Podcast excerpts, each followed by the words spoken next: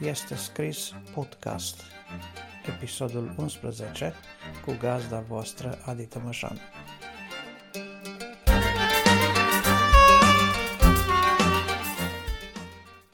Astăzi, cu ajutorul Domnului, vreau să vă prezint un mesaj care l-aș putea numi adevăr sau provocare. Probabil că această denumire face o conexiune cu unele emisiuni TV sau cu anumite concursuri, însă vreau să vă spun că este mult mai mult decât atât. Singura conexiune cu lucrul acela fiind faptul că probabil seamănă numele Însă adevărul este unul singur, este Domnul nostru Isus Hristos și de aceea astăzi vreau să vă vorbesc despre El. În prima parte am să vă vorbesc câte puțin despre un pasaj din Noul Testament, de la Ioan 3, versetul 33, iar în a doua parte am să vă prezint din nou o carte, și anume este vorba de Studiu al Noului Testament de Merrill C. Tenney. Dar acum haideți să ne ocupăm de prima parte, în prima parte, așa cum am spus, Ioan 3 cu 33, este un pasaj în care Ioan Botezătorul mărturisește despre Domnul Isus, spunând că El este adevărul, este cel trimis de Dumnezeu, iar cine crede în mărturisirea lui, spunea Ioan, mărturisește prin aceasta că Dumnezeu spune adevărul. Ama îmi veți spune cât de important este lucrul acesta. Este foarte important. Dumnezeu este adevărul și Dumnezeu spune adevărul. Și ori de câte ori Dumnezeu vorbește, acela nu poate fi decât adevăr.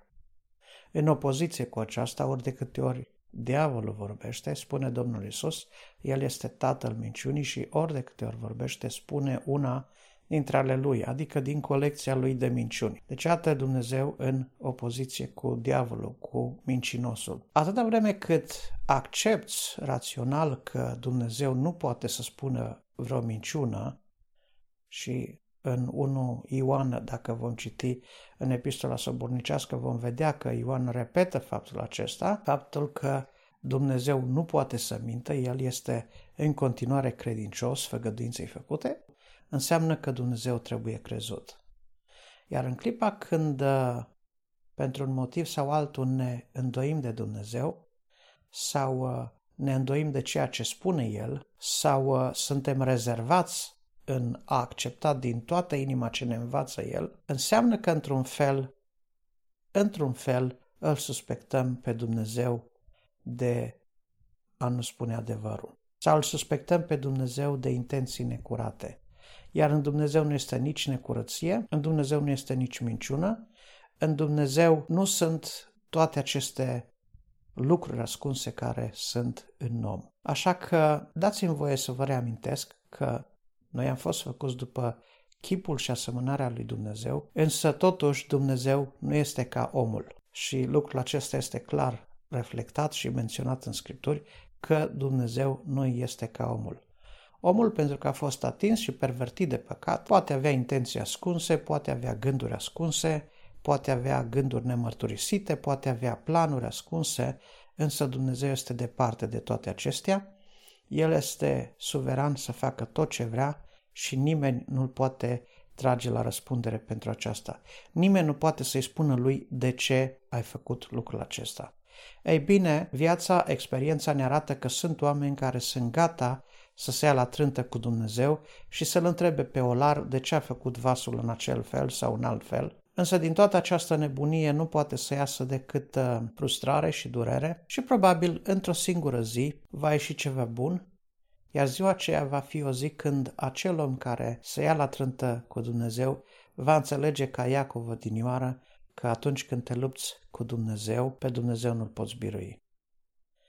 Despre Iacov se spune că s-a luptat cu oameni și cu Dumnezeu și a biruit, însă l-a biruit pe Dumnezeu în sensul că a obținut de la el ceea ce își dorea cu atât de multă tărie, adică să fie iertat de fratele său, să fie iertat de cea mai mare greșeală a vieții lui și din punctul acesta de vedere am putea spune că Iacov l-a biruit pe Dumnezeu prin faptul că i-a obținut grația lui Dumnezeu.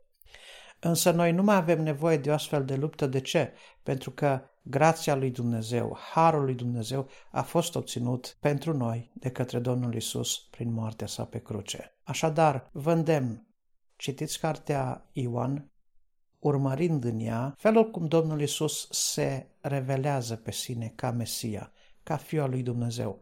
Vedem în prima parte a capitolului 3 întâlnirea cu Nicodim. Vedem apoi mărturisirea lui Ioan Botezătorul, care spune clar, nu sunt eu acela. Eu trebuie să mă micșorez, în timp ce el trebuie să fie mărit. Eu trebuie să mă retrag, în timp ce el este cel care va merge în față. Eu sunt la umbra lui, eu sunt prietenul mirelui, însă nu eu sunt mirele. Vedeți că Ioan mărturisește despre Domnul Isus și vine o clipă îndoielii chiar și pentru el, când în temniță fiind, își trimite ucenicii la Isus și nu mai știe ce să creadă. Sunt momente în viață pentru noi, pentru că suntem oameni, indiferent cât de tare am fi, indiferent ce slujbă grozavă sau specială ne-ar fi încredințat Dumnezeu, sunt momente de slăbiciune și de îndoială în viețile noastre, trecătoare, așa cum a fost de fapt și în viața lui Ioan Botezătorul, așa cum a fost perioada depresivă din uh, viața lui Ilie. Vedem toate acestea și experiența ne arată că sunt astfel de momente, însă totuși, în astfel de momente, cel mai bun lucru pe care îl putem face este să ne întoarcem din nou cu întrebările și cu îndoielile noastre la Isus.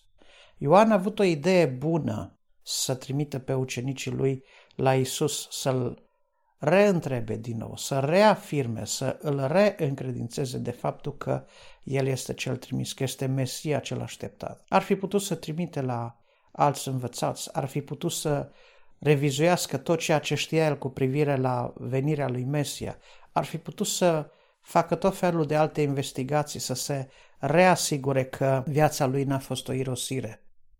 Deși așa ar fi părut.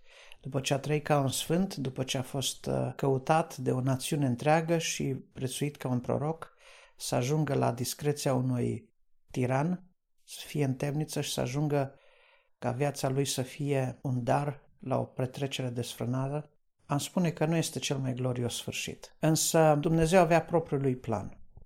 Dumnezeu avea în vedere mult mai mult decât viața lui Ioan, decât uh, destinul lui, avea mult mai mult decât lucrarea pe care acesta a făcut-o într-un mod unic și plin de înțelepciune și de putere și de sfințenie ca antemergător al lui Isus. Domnul Isus și Dumnezeul nostru avea în vedere, așa cum am spus, destinul a milioane și milioane de vieți, avea în vedere destinul unei națiuni, avea în vedere destinul unei uh, mâini de apostoli, unii dintre ucenicii lui Ioan devenind apoi ucenicii lui Isus, avea în vedere destinul milioanelor și milioanelor de oameni care îl vor fi urmat pe Isus din pricina mărturisirii pe care a făcut-o Ioan Botezătorul. Așadar, mă întorc la ideea cu care am venit. Ce preferi? Să crezi total și să asculți total de cel care este adevărul sau să îl provoci pe Dumnezeu la mânie. Pentru că în clipa când te îndoiești de Dumnezeu și faci în modul persistent și consistent și îl consideri pe Dumnezeu mincinos și îl consideri pe Dumnezeu mânat de intenții rele față de tine, de intenții arbitrare, de intenții răzbunătoare, atunci îl provoci pe Dumnezeu. Îl provoci pe Dumnezeu să vină mai aproape de tine, îl provoci pe Dumnezeu să îți arate gloria Lui și puterea Lui și să-ți arate cine este El. Din astfel de provocări, nu puțini oameni au ieșit încercați, să nu uităm, Iacov s-a luptat cu Dumnezeu, însă o viață întreagă avea să-și amintească de lucrul acela, pentru că din ziua aceea pentru tot restul vieții aș chiopăta din coapsă. Noi nu știm în ce fel Dumnezeu uh, ne poate arăta gloria Lui și suveranitatea Lui. Pentru fiecare din noi Dumnezeu are o alegere și un destin special. Însă, ceea ce vreau să spun este că noi nu suntem în măsură să ne măsurăm cu Dumnezeu. Noi nu suntem în măsură să îl provocăm pe Dumnezeu și mai ales să îl provocăm la mânie. Despre poporul Israel, Dumnezeu zicea prin proroci, poporul acesta care mă întărâtă la mânie. N-am vrea să-L întărâtăm pe Dumnezeu la mânie. În carte evrei, care știu că nu este foarte populară astăzi, ba încă sunt unii învățători biblici care refuză să predice sau să vorbească din ea, considerând-o o carte neconformă cu restul canonului Noului Testament sau nefăcând parte din Noul Testament sau o carte îndoielnică. Așa cum spunea în carte evrei, vorbește clar. Dumnezeu a vorbit în vechime prin proroci, prin îngeri, în multe feluri, în multe rânduri, iar cei care n-au ascultat de mesajul lui Dumnezeu, spune Scriptura că și-au primit o dreaptă răsplătire.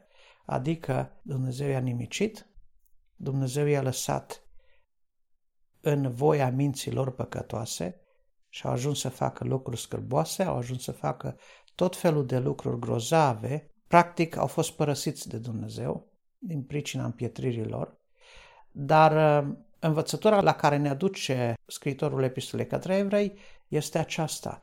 Cum vom scăpa noi dacă stăm nepăsători față de o mântuire așa de mare?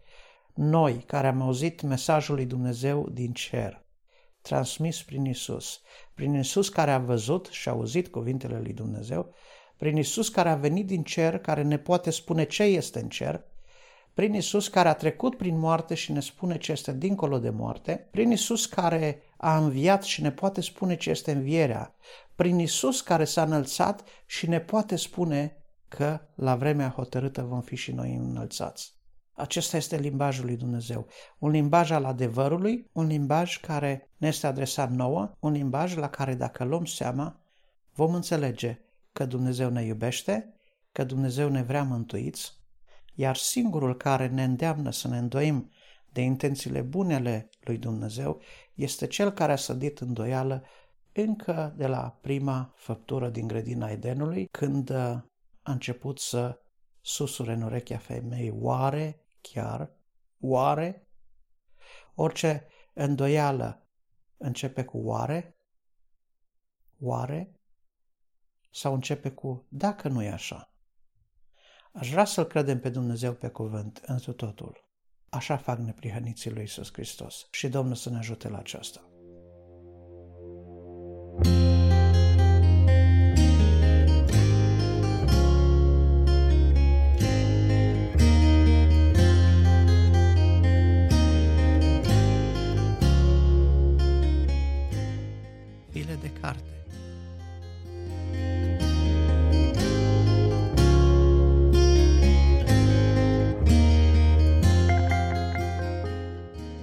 Doua parte aș vrea să vă prezint cartea Studiul al Noului Testament de Merrill C. Tenney, așa cum v-am spus. Este o carte destul de largă, destul de mare, însă este o carte pentru studenții de seminar teologic.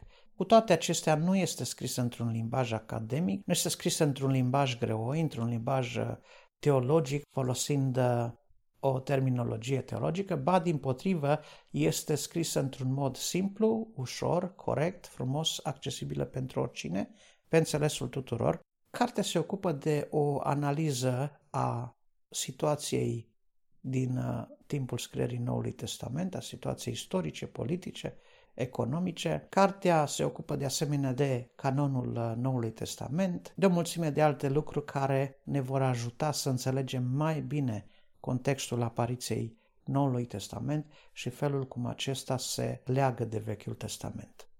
Cartea se găsește aproape în orice librărie creștină din România, o puteți găsi inclusiv în alte librării. Este chiar și o ediție republicată, dacă îmi aduc bine aminte, pentru că cartea aceasta nu este o carte chiar nouă, a fost scrisă de câteva decenii, autorul ei, Merrill C. Tenney, trecând în veșnicie în anul 1985. Această carte cu cea care am prezentat-o data trecută sunt uh, probabil cele mai importante două cărți pe care le-am folosit de-a lungul timpului în uh, înțelegerea de ansamblu a cărților Vechiului și Noului Testament, de aceea și aceasta alături de cea de data trecută vă recomand cu căldură dacă sunteți iubitori ai studiului biblic. Dumnezeu să vă binecuvinteze și rămâneți cu Domnul cel care este adevărul.